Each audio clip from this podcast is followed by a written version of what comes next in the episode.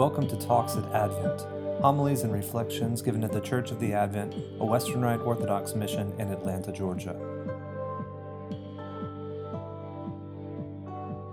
In the name of the Father, and of the Son, and of the Holy Ghost, God is one. Amen. The celebration tonight of the ascension of Jesus Christ into heaven is so multifaceted, so multi layered, so glorious in all of its echoes, uh, sounding back through Scripture and, and sounding back to the present, making clear things that uh, David in the Psalms wrote, Isaiah in his prophecies wrote, Ezekiel in his visions saw. The ascension of Christ into heaven is hard to pin down into one lesson. Uh, Read any church father, and you will get echoes of each other in, in their lessons, but they tend to all really bring out one glorious aspect. Then you flip to another church father and read their homily on the Feast of the Ascension, and you get another brilliant aspect of this. So, to try to narrow it down is difficult. So, I'm going to try to at least pick three, three things that we can think about as far as what the ascension is and what it means for us to focus on tonight.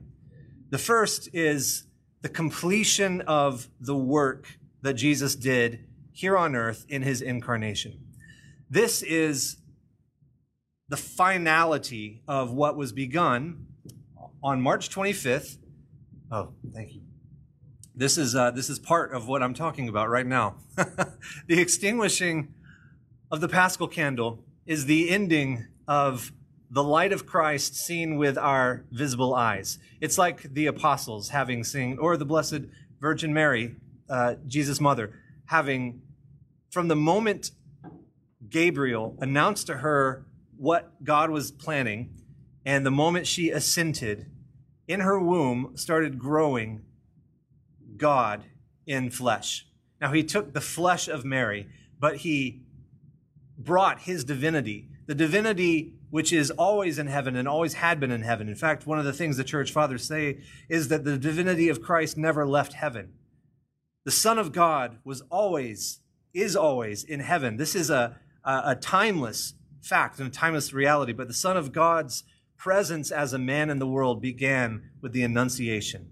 And the presence of the man, Jesus Christ, the Son of God, incarnate in this world, concludes at the ascension. At the ascension, God, who never left heaven, who entered into time and space, now leaves our time and space as we know it to enter into the heavenly reality, and he brings us with him. So that's the first part of what I want to talk about tonight. The incarnation was the rescuing of our nature from futility by God taking on our nature redeeming it by living our human life in its most perfect form, that is, never straying from the will of his Father in heaven, laying it down so that he tastes our death, the thing that was the curse since the Garden of Eden laid on us for our disobedience. God accepts that curse, even though he didn't deserve it. He never earned it like the rest of us do. And so he enters that death, participating in it with us, goes down into the darkest, deepest place in all of creation that a human soul had ever gone, and brings them back up. Like a strong man getting under a heavy load, he goes all the way to the bottom so that he can then lift everything back up with him.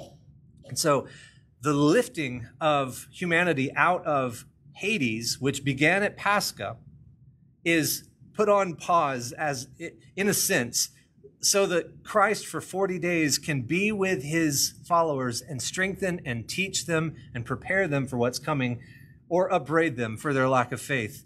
It's, it's a both and, really. We hear uh, in, in the gospel tonight, they, the disciples didn't know what to do with the resurrection, they didn't know how to handle it. But note how the things that they feared the most uh, during the passion and even after the resurrection of Christ death, um, ostracizing, uh, being you know kicked out of synagogues, being put to the very margins of society. These are all things that after the ascension, the disciples had no qualms about. After the ascension, the disciples are now ready. they, they go back to Jerusalem, as Jesus tells them, and they wait for the Holy Spirit. And with the enlivening of the Holy Spirit, they are now prepared to live in Christ as he is now, seated in glory at the right hand of the Father. So the fear of humanity, now that it has been lifted up, and now that it has gone not only back from Hades to earth, but all the way up into the heavenly realities, past every created being, past all the ranks of angels, as we sing in our hymn, to the Father's breast, to sit at the right hand of the Father in union, in communion with Him. That's our humanity sitting up there. That's our nature. God has taken our nature and redeemed it from the deepest, darkest place, lifted it to the very highest place. So that's the first thing Christ does is he restores not only restores our humanity, but he elevates it past where it had ever been, where any of us had ever dreamed that it could go. So that's the first aspect of what he does. The second aspect is that he enters into the temple of God's presence as a mediator, as our high priest. The book of Hebrews beautifully describes this reality of what Jesus, the high priest, is doing in the temple of heaven. So it's a throne room. He goes to the throne of the Father, but it's also a temple. And so he is mediating for us so that our salvation is now, our redemption and our salvation is complete in him. What he does is the most natural thing that we had ever done as humans offering sacrifice to God. We give something up and then we lift it up to God so that it's now in God's presence, right? That's what the Hebrews did with all of their burnt sacrifices. They brought something, they lit it on fire, and through the smoke of that sacrifice, it ascended to God. We hear multiple times how God would smell, you know, the, the, the scent of a sacrifice and be pleased with something. And we do that still tonight. We're lifting incense up. We're burning an offering of incense, and it smells good to God as it lifts up. Now, this lifting of Christ as our sacrifice in the, the temple is done uh, in the tradition of the church at the hands of angels. And we hear that two angels, two men in white, were standing there talking to the disciples, um, saying, Why are you staring into heaven? You know, don't you know that you have work to do? Go do what Christ told you to do. He will return again as you saw him go. But in a lot of the iconography of the ascension, you'll see two angels or four angels raising Christ up as he's seated on a throne, bringing him into heaven. And a lot of the church fathers describe how this gives uh, the explanation of the psalm where God is uh, coming to the gates, saying, Lift up your heads, O gates, be you left up everlasting doors, for the King of glory is coming in. And the question comes back Who is this King of glory? Who's, who's this that we're lifting up? Why the confusion? You would think the angel recognize, you know, the, the second person of the Trinity, the Son of God, but he's wearing, according to the church fathers, this flesh that they, so many of them had not seen him in. The, the reality of an infleshed God bearing the wounds of his passion was so strange to them. The answer must come back. Who is this King of glory that, that we're lifting up right now? What's the King of glory mighty in battle? Mighty in battle because he has defeated death. He's put Satan in his place. He's uh, brought down all the powers of the air that had been influencing all the nations since the uh, before the flood and after the flood at the Tower of Babel. All these nations, all these gods of the nations, fighting against Yahweh and, and dragging the people under their control off into darkness and confusion. They are now defeated. So he's mighty in battle. Okay, great. So that's that's good. But again, who is it that we're bringing into the temple of God, into the very presence of the Father? Well, now it's not just the, the King of glory, mighty in battle, but it's the King of the, the King of glory. It's Him. It's the one who is God. It's God who we're bringing back to God. You know, the second person of the Trinity. You're all angels ministering in the presence of God. You know who this is. You've just never seen him like this. Now we're lifting him up like a, a lamb that's been slain. That's the vision John sees in his apocalypse. This is the sacrifice entering into the temple. This is the sacrifice which replaces all others, the only one needed. This is what's happening at the ascension. Christ has been slain. Christ has died, been buried. Now Christ is risen again, and he is rising into the temple as our offering to complete that. So that's the second aspect. The first, he completes and raises our humanity. The second is he completes his sacrifice for us. The third is that he takes his rightful seat as the king over all of creation. This is his coronation. We just saw again, reference it again uh, twice in a, in a month. That's, that's bad. Uh, no more until uh, August in the, or October in the Feast of Christ the King, I promise. But we just saw the coronation of the new king of England. A pitiful spectacle compared to what all coronations really point to.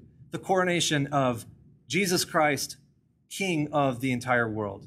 When he's lifted up he takes his seat at the right hand of the Father. This is kingly language. This is enthronement language. And so we understand Christ now to be not gone from us, not, not no longer involved in what's happening here, but ruling, reigning. We see this immediately after this story. The, the, the story of Acts, which picks up at the ascension, immediately shows us St. Stephen being stoned to death as the first believing martyr of the church, looking up and seeing what? Christ standing up from his throne to greet his first martyr. It, as if a veil had just been pulled back. He's not far away, we just don't see. And so this veil is pulled back, and St. Stephen sees this is the reality. Not long after that, Saul, on his way to persecute the saints of the church, is blinded by the vision of Christ on his throne and says, Who are you, Lord? Kind of like the angels. What am I looking at?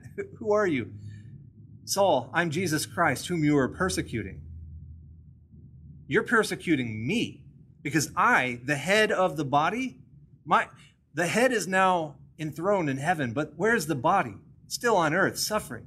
Christ is still suffering along with us because he is our monarch and we are his citizens. He is our head, we are his body. He is our husband, we are the bride. We are connected. This, this reigning of Christ as king is not a far off monarch uh, reigning only in pretense over you know, people in, in a colony far away across the sea.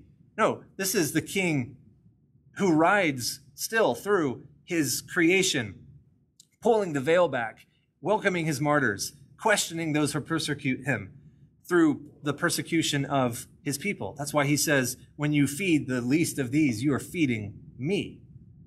So those are just three aspects of the ascension, and there are more, and I cannot encourage you more to go and find some church fathers and their homilies on the ascension because it is just, this is one of those feasts that uh, so many people miss underestimate its importance and its significance in our life as the church.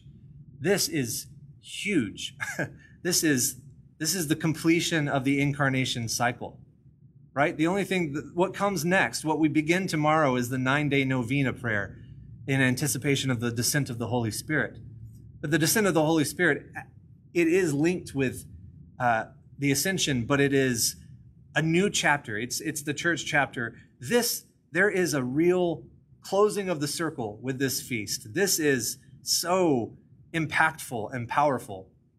So let's meditate on those things tonight. And as St. Gregory, uh, uh, St. Leo, and uh, St. Augustine both uh, say, and I was reading uh, their homilies earlier, they're insistent that just because Christ is no longer visible to our eyes, he is now more powerful to us in his divinity his physical presence, even though we no longer see it, is now replaced with his sacramental presence. And we no longer can touch the hems of his garment, as did the woman with the issue of blood, but we can bring him into our bodies. the sacramental presence of Christ is so astounding and amazing. And so, what we do at this altar tonight is we join ourselves to Christ's sacrifice, and we will hear, listen, Listen at the prayers. Christ will be made present to us sacramentally, and then we will elevate him, honor him, worship him, lift him up ourselves, but we'll ask that God send his holy angel to lift that sacrifice up sacramentally, just as we are celebrating it happened 2,000 something years ago physically. Tonight, tonight, the Feast of the Ascension is powerful. And so let us join ourselves in our hearts with Christ, who joined himself in his very nature with us. In the name of the Father, and of the Son, and of the Holy Ghost, God is one. Amen. Talks at Advent Homilies and reflections given at the Church of the Advent, a Western Rite Orthodox mission in Atlanta, Georgia.